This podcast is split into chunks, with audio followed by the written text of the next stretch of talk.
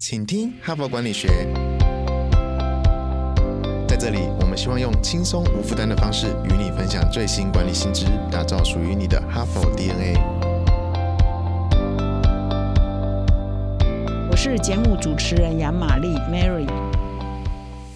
大家好，今天又是礼拜一，欢迎你来到全新一周的，请听哈佛管理学。那本周呢，我要介绍主题是我曾经在一年前有提过，不晓得你一年前有没有开始听我们的 podcast 哈。那么去年的十月呢，哈佛商业评论推出了我们第一届的数位转型顶格奖哈。那这个奖呢，其实就在挖掘台湾的企业界呢，在推动企业转型方面有成效的企业哈。那我们分成不同的组啊，包括领袖啊，或者是商业模式啊，智会制造啊，营运管理哈，在不同的数位转型的构面表现很好的企业，都可以来报名我们这个奖。然后我们也组了一个三十几人的评审团，都是这一方面的专家啊、学者哈，甚至是我们以前的官员哈，包括行政院长退下来的部长退下来的，有很多精英呢，都担任我们的评审哈。所以去年呢发表的时候还蛮轰动的哈。那所以在一年前呢，我们的 Parkes 就介绍过第一届的数位转型顶格奖的。啊，主题哈，以及得奖的企业，也邀请一些企业家来到我们的哈佛人物面对面做访谈。那么，经过了一年，今天已经是二零二二年的十月三号，所以我们十月号的杂志也出刊了。如果你是我们的订户的话，你会发现我们在最新一期的杂志上已经出炉了我们第二届数位转型顶格奖的得奖的企业哈。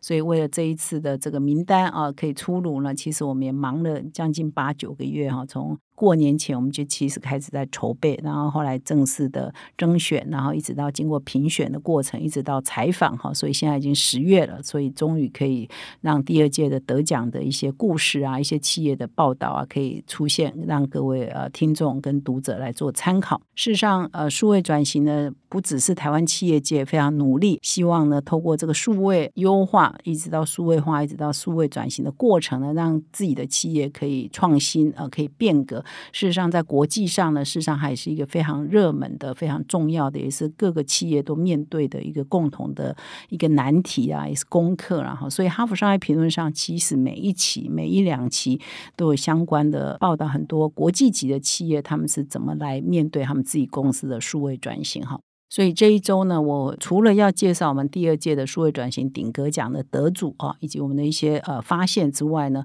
我很重要的呢是要在这里分享啊。其实，在今年五月呢，这一篇文章在哈佛商业评论上呃出现的时候，我就那个时候就很想分享这一篇文章。不过，我们一个主题又一个主题做下来呢，就一直还没有机会分享这一篇文章。所以，当我在准备这一周的题目的时候，就想到说，哇，这一篇呢非常适合来跟各位读者做分享，因为每一段时间的《哈佛商业评论》就有数位转型的文章，都是在介绍最新的一些发现，或者是说最新的很多企业努力的成果啊，介绍一些做法、想法，或者是概念，或者是工具哈。我觉得都非常值得台湾的企业界做参考。所以五月号这一篇文章，其实上就是我们的封面故事哦。这一篇呢，其实他就在谈数位转型是怎么做的，然后介绍一些企业的案例，有一些研究跟发现。那么这一篇文章哦，作者非常大有来头，一共有两两位。作者其中一位作者呢是微软的现任执行长哈萨提亚纳德拉哈，是不是大家都知道微软啊是在他手上哦谷底翻身了，把微软的转型呢做的是非常的好。另外一个作者呢是马可延西提哈，他是哈佛大学商学院的气管系的讲座教授，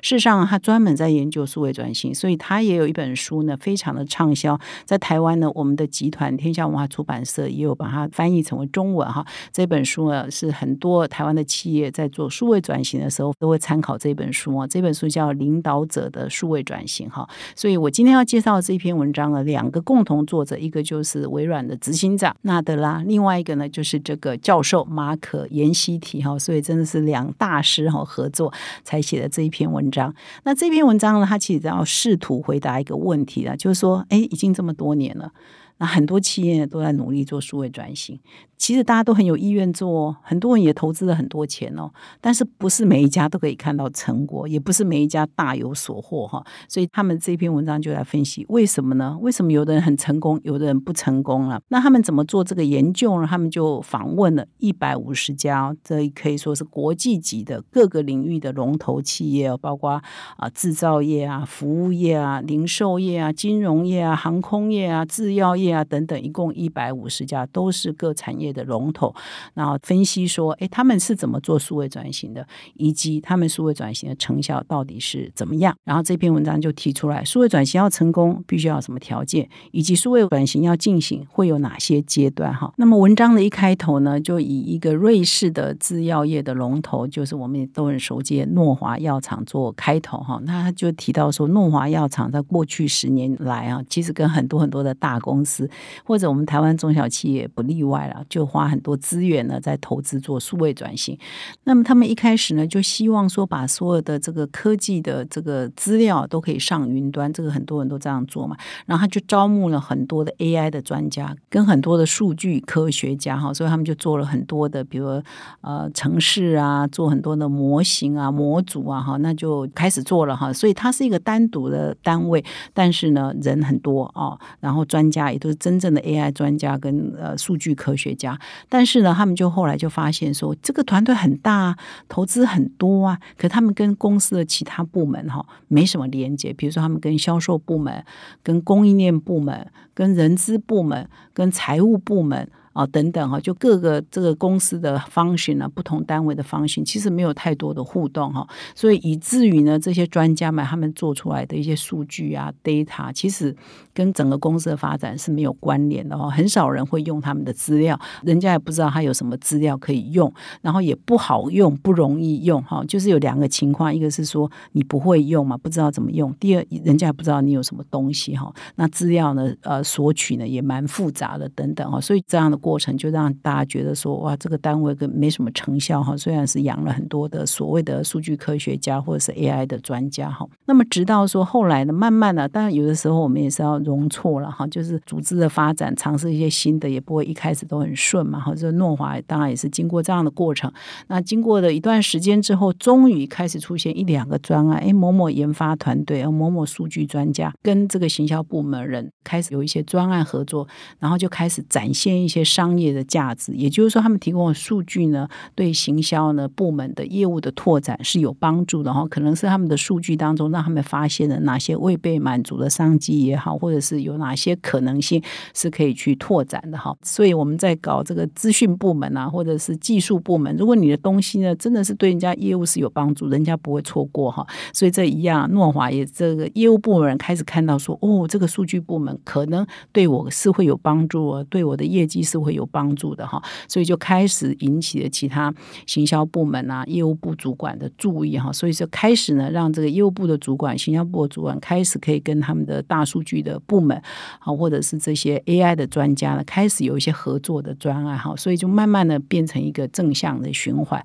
就慢慢就说让这个数据专家、AI 专家跟各个单位的部门有一些整合的专案就开始出现了哈。那么当这个良性循环开始产生了之后，诺华就开开始。啊，就是说。不只是主管要看到，不只是说各个业务啊、行销单位的主管或财务、人资的主管可以看到这个数据的价值之外，他们有做一个非常重要的事情，就是让第一线的员工，也就是最基层的员工，开始学习怎么使用数据来驱动创新。哈，就就开了很多的课，训练这些第一线的人员怎么看数据，怎么从数据当中看到 insight，哈，看到一些观点，哈，是对他们是有帮助的，哈。然后从这里。呢，从这些数据呢驱动一些创新的专案哈，所以就慢慢的滚动起来了哈。这个经过了快十年，慢慢滚动起来。那后来呢，又碰到了新冠疫情嘛哈，新冠疫情是二零二零年到现在三年了哈。那那个时候大家都很混乱嘛哈，但是因为诺华的数位化哈，或者是这个数据的这些呃发展呢，已经有一段程度了哈，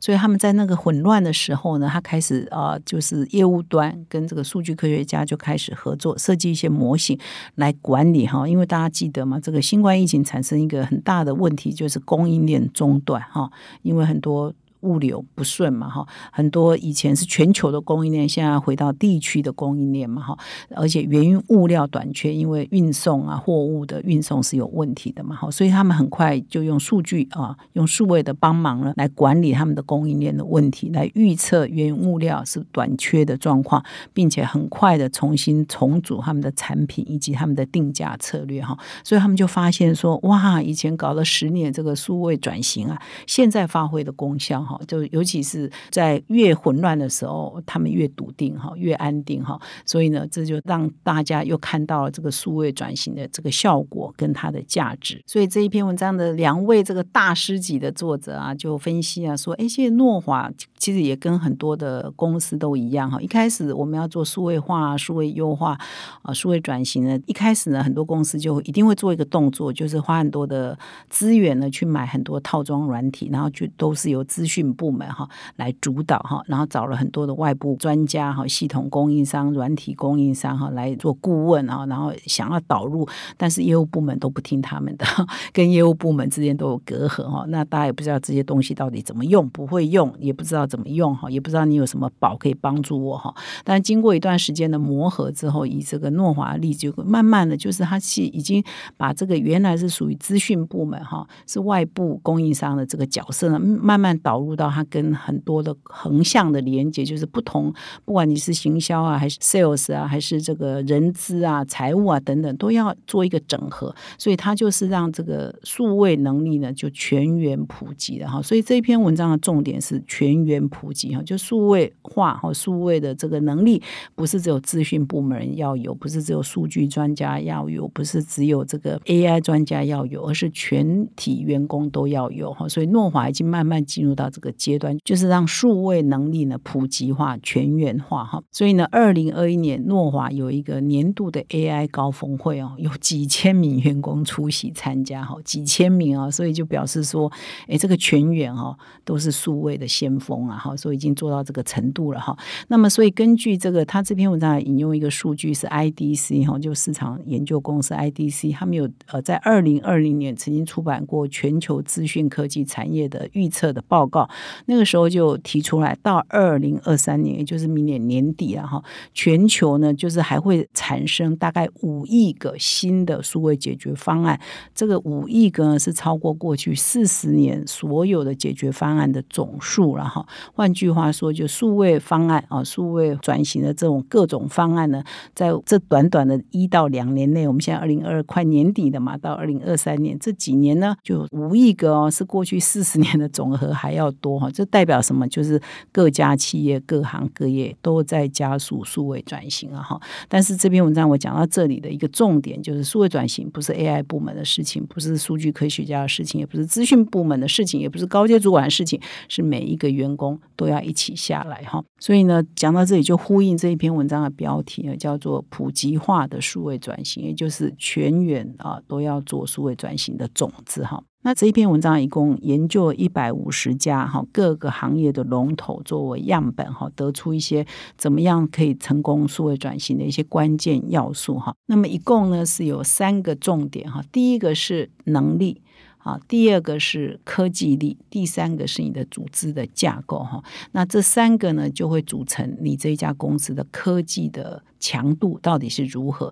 来决定你是不是数位转型可以成功的关键哈。那第一个是指能力哈，当然啊，顾名思义就是你的员工的能力哈。但是这一讲员工的能力不是只有 AI 啊、数据啊或资讯部门员工的能力，而是其他传统部门啊、非科技数据部门的员工能力更重要。也就是说，你这家公司的数位转型能否成功，决定于非负责这个科技资讯部门的员工的数据跟科技的能力哈更重要，他们的数位能力更重要哈。所以第一个是能力哈，那么第二就是科技哈，就是我们当然你要做数位转型，你一定要好的套装软体。呀，一些基础设施嘛，哈，所以科技。也是非常重要，就是说你这家公司有没有建立数位的平台的科技、数据的工程、机器学习的演算法、AI 的演算法等等，是不是你这些公司都配备你所需要的哈？现在重点是你所需要，你也不要过度投资啊哈。就你所需要的这些科技的工具，你是不是都部署好了哈？那么这边也强调一个重点，就是说